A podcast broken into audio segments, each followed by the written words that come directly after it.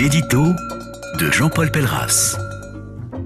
C'est un rapport sénatorial passé inaperçu, rédigé par le groupe Agriculture et Alimentation qui le dénonce. L'agriculture française pourrait devenir déficitaire d'ici 2023.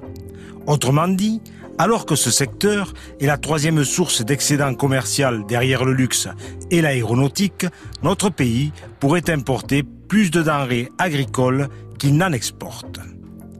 En une quinzaine d'années, les importations sur le sol français ont augmenté de 87%, alors que nous avons été rétrogradés au sixième rang des exportateurs mondiaux. En cause, l'augmentation des charges, qui impacte la compétitivité de notre agriculture avec des marchés traditionnels usurpés par les moins de 10 ans du monde entier.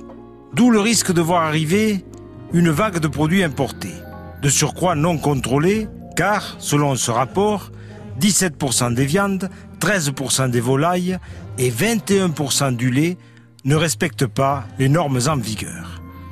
Sachant que, comme les contrôles sont insuffisants, et c'est le Sénat qui le reconnaît, les chiffres sont en deçà de la réalité. Ayons à ce titre une pensée pour les secteurs des fruits, des légumes et du vin, concurrencés depuis trois décennies par l'importation planétaire. Mais fallait-il un rapport parlementaire pour nous prévenir? Car ce qui devait arriver arriva. Depuis combien d'années, et même de décennies, les agriculteurs du midi de la France, premiers exposés aux distorsions de charges sociales, alertent-ils contre ce danger? Ce danger qui va nous rendre dépendants sur le plan alimentaire de pays peu regardants sur les normes et sur l'exploitation de l'homme par l'homme. Notre agriculture, quoi qu'on en dise, sera désormais toujours trop chère. Et ce n'est pas le bricolage inconséquent et irresponsable des environnementalistes qui va juguler ce problème.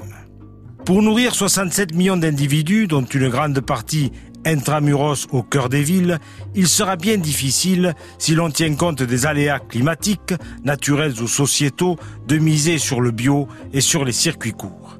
Imaginez, imaginez Rungis, sans approvisionnement pendant trois jours, et c'est tout Paris qui crève de faim avec la panique que pourrait susciter une telle situation.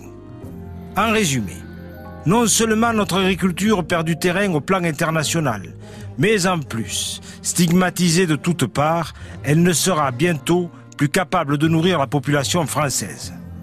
Nous avons pourtant été quelques-uns à prévenir. Dans cette société où malheur, malheur à celui qui ose voir la fumée avant d'apercevoir la braise.